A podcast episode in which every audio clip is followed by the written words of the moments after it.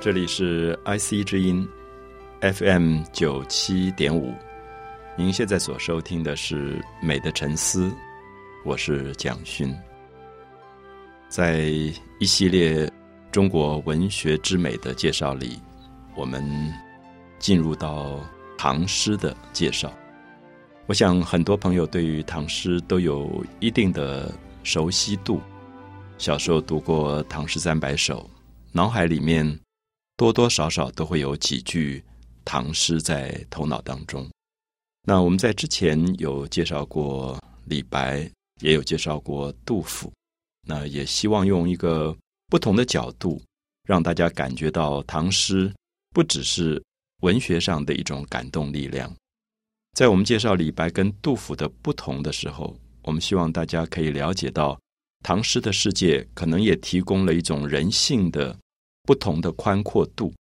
我们看到李白作为诗仙，那种悠游于天空的美感，好像永远在喝酒，永远在把生命做最潇洒的一种挥霍。而相反的，我们在介绍杜甫的时候，介绍了他作为诗圣，他如何关怀民间的疾苦，如何去书写战争带给人民的残酷跟痛苦。所以在这样的一个情况里，我们所介绍的诗仙李白跟诗圣杜甫就变成了两种截然不同的生命形态，而这两种生命形态也很可能会帮助我们去整顿我们自己生命里面两种不同的倾向，一种是自我生命的潇洒的完成，一种是如何回到社会里面关怀这个社会，成为一个跟社会有更好互动的一个生命形态。所以在这样的状况里，我自己一直希望大家可以了解到，我觉得唐诗是一种美学。所谓的美学是说，它不只在写诗，它也在营造诗句的过程当中完成了一种对生命的平衡的追求。比如说理性跟感性，比如说入世跟出世。我们觉得人世间有很多对立的现象啊，如果我们说这个人很感性，可能表示说他理性不够。那我们如果说这个人非常的理性，喜欢科学，很可能说他感受力、感觉性的东西会有一点欠缺。我们说这个人很入世，那么他热爱这个社会，可是也很可能他非常的功利，那么他少掉了出世的一种潇洒跟清淡吧。我们其实在很多对立的矛盾当中，可是唐诗很了不起的一点在于，他找到了一种文学的形式之美，而这个形式之美告诉我们，人世间有很多可以平衡的东西。所以也许在这一集当中，我们很希望跟大家介绍，唐诗有一种格律的优美。这个格律我们叫做律诗啊，可能大家都听过，在中国汉诗的系统当中，有所谓的乐府诗，有古诗，有律诗，有绝句。那所谓的律诗就是法律的律这个字，那么用律来写诗，表示这种诗写法非常的严格。基本上我们可以提出几个重要的标准，就是什么诗叫做律诗，为什么这首诗叫做律诗啊，我们现在说一般朋友、年轻朋友可能写新诗、写现代诗、白话诗，它是不遵守格律，押不押韵，是不是有平仄，都不是最重要的事。可是唐诗不行，唐诗的律诗特别的严格。第一个，它一定是8句，就是1、2、3、4、5、6、7、8排列下来，8句共同组织成一个诗的结构。那么在这里面我们看到，除了8句以外，最重要的是说第3句、第4句、第5句、第6句，也就是诗的中间的部分，是形成2副对联。第3句跟第4句它一定是对联的形式。那么所谓的对联，我想大家都了解到，我们在过年的时候会贴春联，那么一个门的，你面对它的右手边贴了上联，左手边就贴下联。那么这个上联跟下联中间有很多对仗的关系，有很多牵制的这种关系。比如说上联是风调雨顺，那么下联就是国泰民安。名词要对名词，形容词对形容词，动词对动词，数字对数字。那么他有很多的这种要求。这个时候我们就会发现唐代的律师非常的严格了啊，尤其在第三句、第四句、第五句、第六句。因为我们现在刚开始，我们要讲一点规则啊，也很怕朋友会觉得有一点枯燥。那等一下我们会举一些例子，我们希望实际的例子出来以后，我们就比较清楚什么叫做律师。所谓的对联的形式，因为它刚好是一个最严格的这个要求啊。我们知道像杜甫，他的律诗就写得非常好，那大家可能都记得他的一些律诗的句子，比如说无边落木萧萧下，不尽长江滚滚来，这就是一个对联。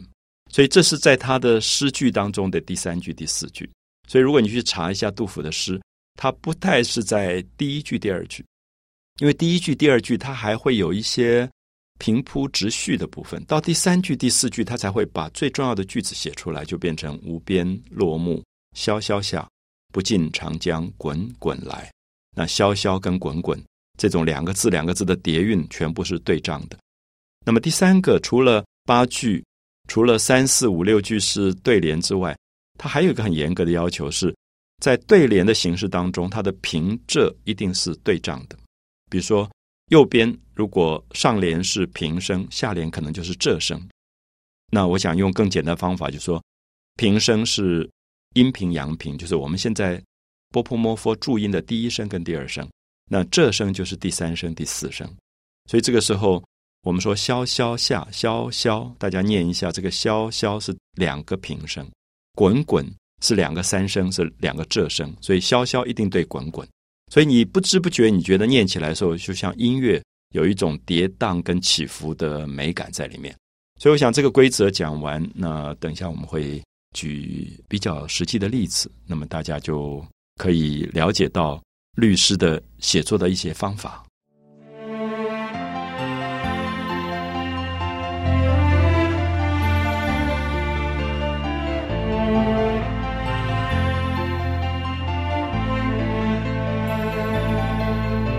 我们谈到了律诗，我想我们特别会推荐大家读杜甫的一些律诗啊，因为杜甫一般被认为他在写诗的过程当中要求形式要求得非常的严谨啊。比如说李白写诗比较奔放，当一个人写诗奔放的时候，他对于规矩的东西有时候他不一定遵守啊。所以李白的诗我们常常强调，他有一点像游牧民族的那种长调歌声的那种长江大河的感觉。可是杜甫不是，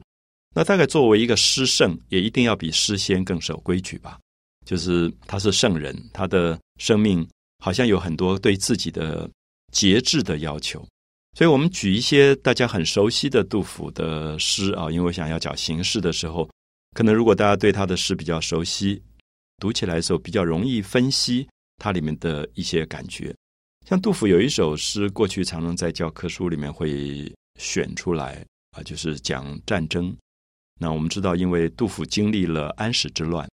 所以大概在他40岁左右的时候，经过这个战争，他其实在战争里面有很多的感触，他自己的生命的沧桑之感也是在战争里面体会出来。所以有一次他就写到一些战争的时候那种心情上的感觉。可是我们知道战争的感觉可能很悲哀，可能很哀伤，可能跟家人很久没有见面，偶然接到一封家信就很快乐很快乐。可是他还是要用很节制的方法来写这首诗，他不能大呼小叫的啊。所以这个我们说律诗，就是说你必须把你的情感，不管多么强烈的情感，放在一个比较规矩的结构当中来书写，才能够达到一种律诗的平衡感。他说国破山河在啊，国家已经破了，国家已经被敌人消灭了，所以国破了，可是山河还在。所以你会觉得里面有一个很强的对比，就是说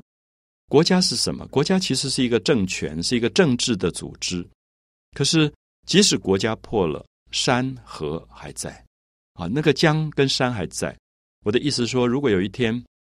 我们居住的环境政权改变了，可是你会觉得淡水河还在，大屯山也还在。你面对山河的时候，你会感觉到并没有绝望到好像国破家亡就没有希望了，因为大自然土地才是最重要的东西。所以他说，国破山河在，城春草木深。城春是这个城市又到了春天了，虽然国家亡了，国破了，可是春天不会因为你国家亡了就不来，所以这个城市还是春天。我常常有时候读这样的诗，我会希望唐诗能够用我自己居住的环境来做比较啊。所以我的意思是说，如果有一天我住的城市受到敌人的侵害，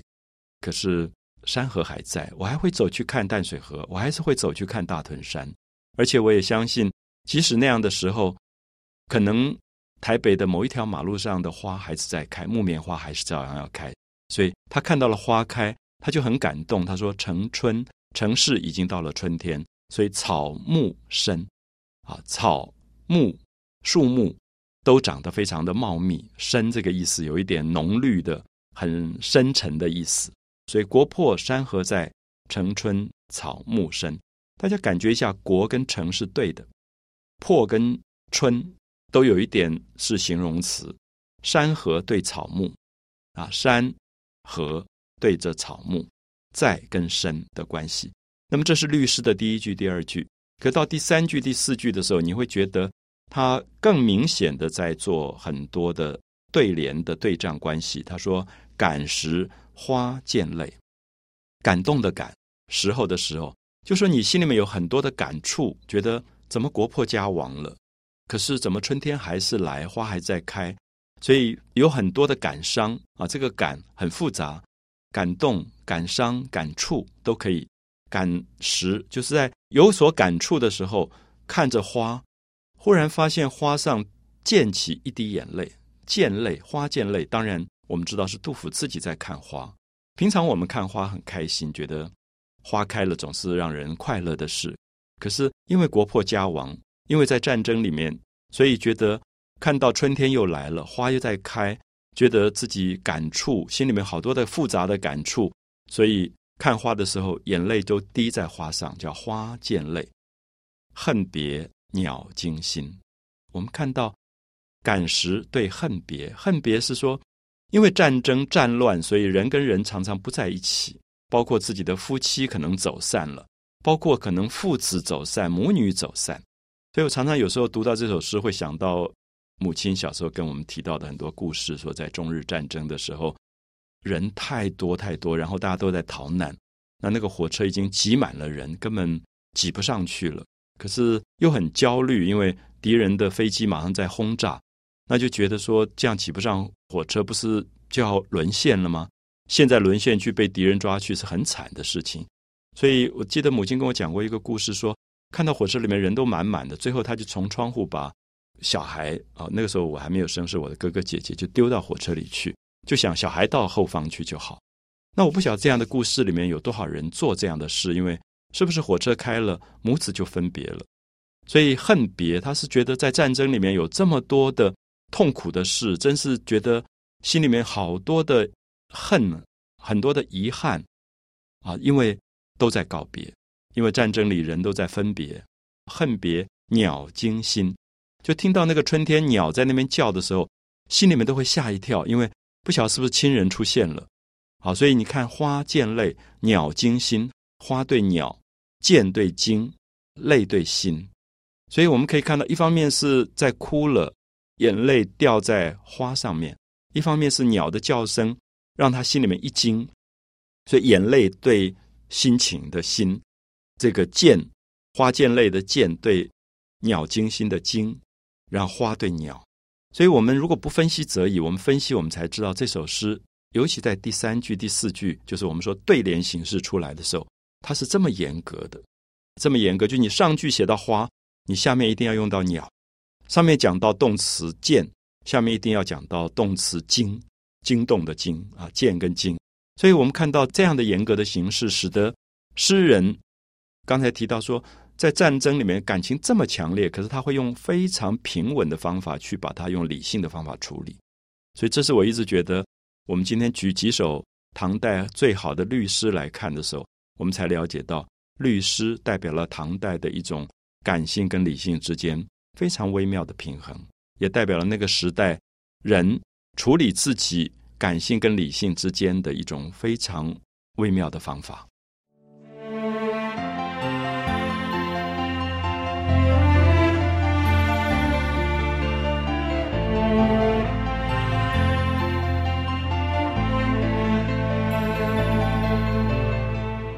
我们介绍了杜甫的有名的律诗国破山河在，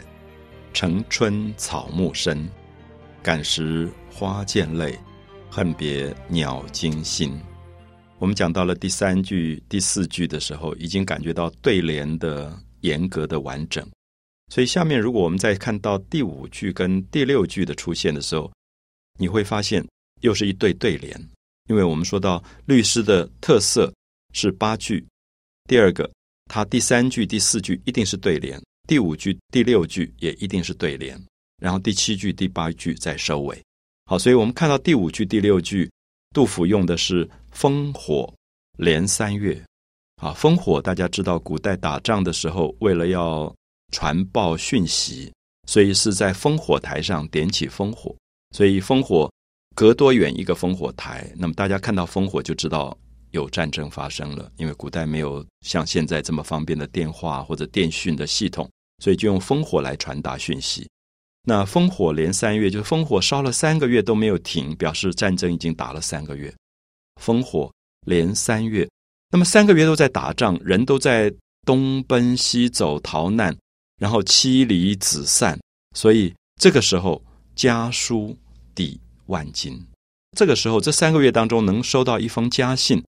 那封信比1万两黄金还要珍贵，因为可能不知道家人到哪里去了，因为在战争的时候谁也顾不了谁。我们常常听说在战乱里面，因为骑火车失散，因为骑轮船失散，很多亲人就失散，可能一辈子都见不到了。所以在这个时候家书特别的珍贵，因为有家人写来的一封信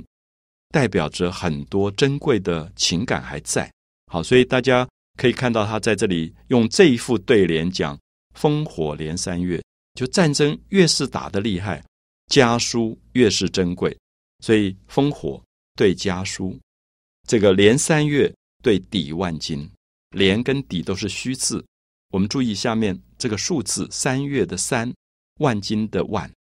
三跟万都是数字，所以是数字对数字。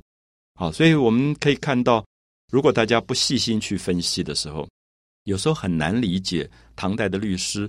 是这么严格的。那有时候跟年轻的朋友讲到唐代的律诗，他们会吓一跳说这样写诗怎么写。因为我如果规定年轻人说你现在要写诗，那这个诗里面第几句的第几个字一定要用什么样的韵，要押韵，要平仄，我想他一定会觉得这怎么可能，好像太多限制了，太多规矩了，反而绑手绑脚。可是律诗刚刚好是在最严格的规矩当中努力的把自己的情感做高度的浓炼。好，我想这是为什么今天1000多年来我觉得诗最好的诗常常让你觉得的确是唐朝的，好像后来的诗人始终没有办法超越唐诗的这个成就。那我想我们都知道在所有的游戏所有的运动竞赛里面，规矩越严的其实越能够挑战这个人的难度。那么我们在打篮球打排球打棒球都有规则，没有规则的游戏是没有什么意思的，因为有规则就是限制，而在限制里如果你还能够赢，那么才是高手。所以我觉得唐诗真的出来了一群诗中的高手，因为他们太懂文字，太了解文字，太了解声音，所以在写诗的时候这么多的限制都难不了他。所以也许大家会觉得艺术创作好像应该是无限制的自由，我高兴怎么画就怎么画，我高兴怎么写就怎么写。可是也许我们这是对创作的一个很大的误解。事实上真正好的创作是在很多严格的规矩里面去做突破的。好，所以大家特别感觉到烽火连三月，家书抵万金，这里面非常惊人的一个对仗的关系。好，刚才提到第三句第四句第五句第六句这两对的对联啊，就是感时花溅泪，恨别鸟惊心，这是一副对联。到烽火连三月，家书抵万金，这是另外一副对联。因为中间的两副对联把情感做了最强的浓缩，所以到结尾的时候可以用比较平淡的句子来收尾。他说白头搔更短，觉得自己已经到了中年，中年的时候头发都花白了。因为烦恼，我不知道大家有没有感觉，烦恼的时候常常会去抓头，人烦恼的时候跟脑部的思维可能有关吧，所以你常常会觉得一个人一烦恼的时候就会抓自己的头啊，或者搔自己的头发啊，有一点这种好像表现出他的愁怀的感觉，所以白头搔更短，觉得头发都已经花白了，可是又因为战争的烦恼，见不到家人，所以一直在那边抓头发，抓到最后不止头发花白，头发也在掉了。杜甫大概有一点半秃头了，所以白头搔更短，越来越短，头发越来越少，越来越短，浑欲不胜真。真是法真，也有人念簪子啊，就是插头发。古代的男人也留长头发，留长头发以后把头发梳一个转子，然后用一个像筷子这样的东西叫做法针法簪，把它插在那里固定的这个东西。浑欲不胜真，就是浑欲是有一点几乎不能够插发簪了，因为你头发都掉得差不多，一个秃头大概真的也不需要什么发簪了。好，所以杜甫其实有一点感伤啊，有点觉得自己到了中年，怎么会经历这么沧桑的战争。可是我们看到这首律诗里面这种严格的铺排啊，让你感觉到非常动人的一个对战争里面的情绪的书写。所以我们一再强调说，隔了1000多年，杜甫的诗历久弥新，还是让我们觉得有非常深沉的感动的力量。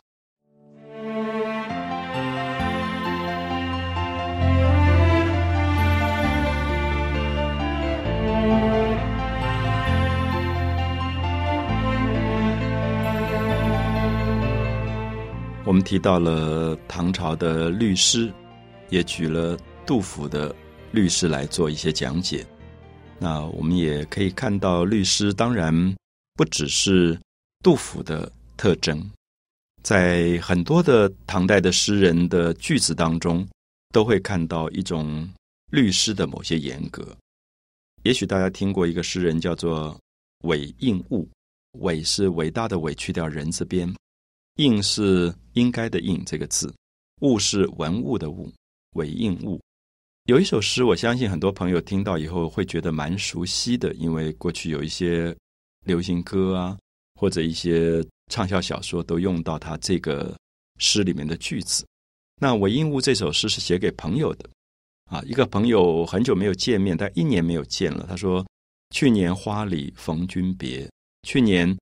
跟你见过面，那后来因为在春天，在花开的季节当中，2个人分别了。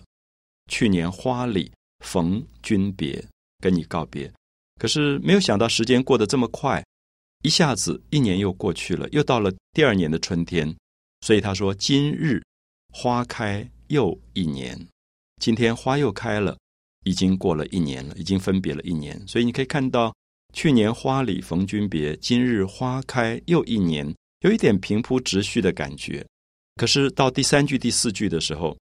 就是对联形式出来了。他很感叹地说，哎呀，我们真是没想到一分别竟然1年都没有见到了啊！说世事茫茫难自料，就世界上的事情真是茫茫然，你永远没有办法预料。以为分别以后下个星期就会见面，下个月就会见面，没有想到一下就过了1年。所以世事茫茫难自料，很困难，你要去预计它是非常难的，难自料，自己很难去预料。世事茫茫难自料，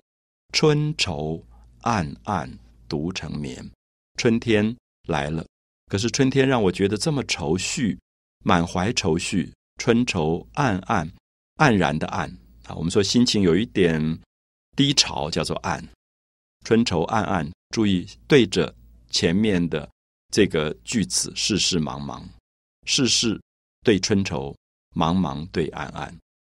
春愁暗暗独成眠。独成眠是一个人睡觉，有一点孤独，有一点寂寞，有一点孤单的感觉。世事茫茫难自料，春愁暗暗独成眠，一副对联。所以我们看到3、4句的确是对联的形式，我们再看第5句、第6句又是一副对联。因为韦应物这个时候在做官，同时他又身体不好，常常生病，他就说身多疾病思田里，身多疾病就这个身体老是生病，一下感冒一下伤风的，身多疾病思田里，因为常常生病，所以觉得不要做官了吧，因为做官每天要开会上班打卡蛮辛苦的，所以思田里就有一点想，思想的思，有点想退休了。田里大家注意一下，田里在古代说如果不做官就回到老家去种田嘛，所以这个叫做归隐啊，就是归去来辞归去来兮的意思啊，就有点归田里。他说因为身多疾病身体不好，所以不想做官了，就想提早退休回到自己老家去种田。意有流亡愧俸钱，意是一个口底下一个巴属的巴这个字，我想大家知道邑这个字在古代是城市，城市或者市镇的意思叫做邑。邑有流亡什么意思呢？我们知道韦应物这个时候在做一个官，这个官可能是管一个城市的啊，比如说一个市长这样的身份，那么古代他做这样的官要拿政府的薪水的，所以他叫做俸钱，就是薪俸，领国家的薪水。可是他说愧俸钱，他觉得拿这个薪水拿得很惭愧，为什么？因为他觉得他没有把官做好，没有做好的原因是因为邑有流亡，就是这个城市总是有人流浪出去，很穷，在街头流亡，没有饭吃，他就觉得你做官做到老百姓没有饭吃，然后在街上流亡流浪不是很惨吗？所以他觉得我很惭愧拿这个薪水。邑有流亡愧俸钱，所以大家感觉一下，身多疾病对邑有流亡，又是对仗的句子。身多疾病思田里，思田里对愧俸钱。好，所以三四句五六句都是对仗。那么因为这一个诗是写给好朋友的，而且特别想问朋友说，我们都告别一年了，分别一年了，有没有机会可以见面？而且可能是这个朋友写了一封信给他说什么时候你会来，那我们可不可以见面？所以他说闻道欲来，我听说你要来了，闻道欲来就还没有来，想要来，闻道欲来相问讯，所以我现在写这首诗来问问你，你到底什么时候来？闻道欲来啊，相问讯，西楼望月几回圆。最后一句我想大家很熟了啊，我们现在的月满西楼这个歌以及这样的小说都是从韦应物的这首诗最后一句出来的，西楼望月几回圆。他是跟他的朋友说，那在西边的这个楼房，因为我们过去自己是做东道，所以主人常常住在东楼，有朋友来做客就住在西楼，如果家里够大的话就住西楼，所以西楼表示说你什么时候来呢？那我把西边的楼房打扫干净来接待你。西楼望月，那个时候我们一起看月亮，这个月亮什么时候会圆呢？好，我想大家知道古代认为月亮圆就是团圆，是朋友见面，所以西楼望月几回圆。好，所以在这首诗里又是一首律诗，所以不只是杜甫，包括韦应物，他们都在律诗当中做了很多非常巧妙的安排。所以如果大家熟悉这样的一首诗，去年花里逢君别，今日花开又一年，世事茫茫难自料，春愁暗暗独成眠。身多疾病思田里，邑有流亡愧俸钱。闻道欲来相问讯，西楼望月几回圆。可以感觉到非常美的一种诗句的排列，而且在现代的社会当中还竟然能够影响到流行歌的出现跟畅销小说的出现，所以它的文学的魅力并没有完全消失，它的影响力也都还存在。美的沉思，我是蒋勋。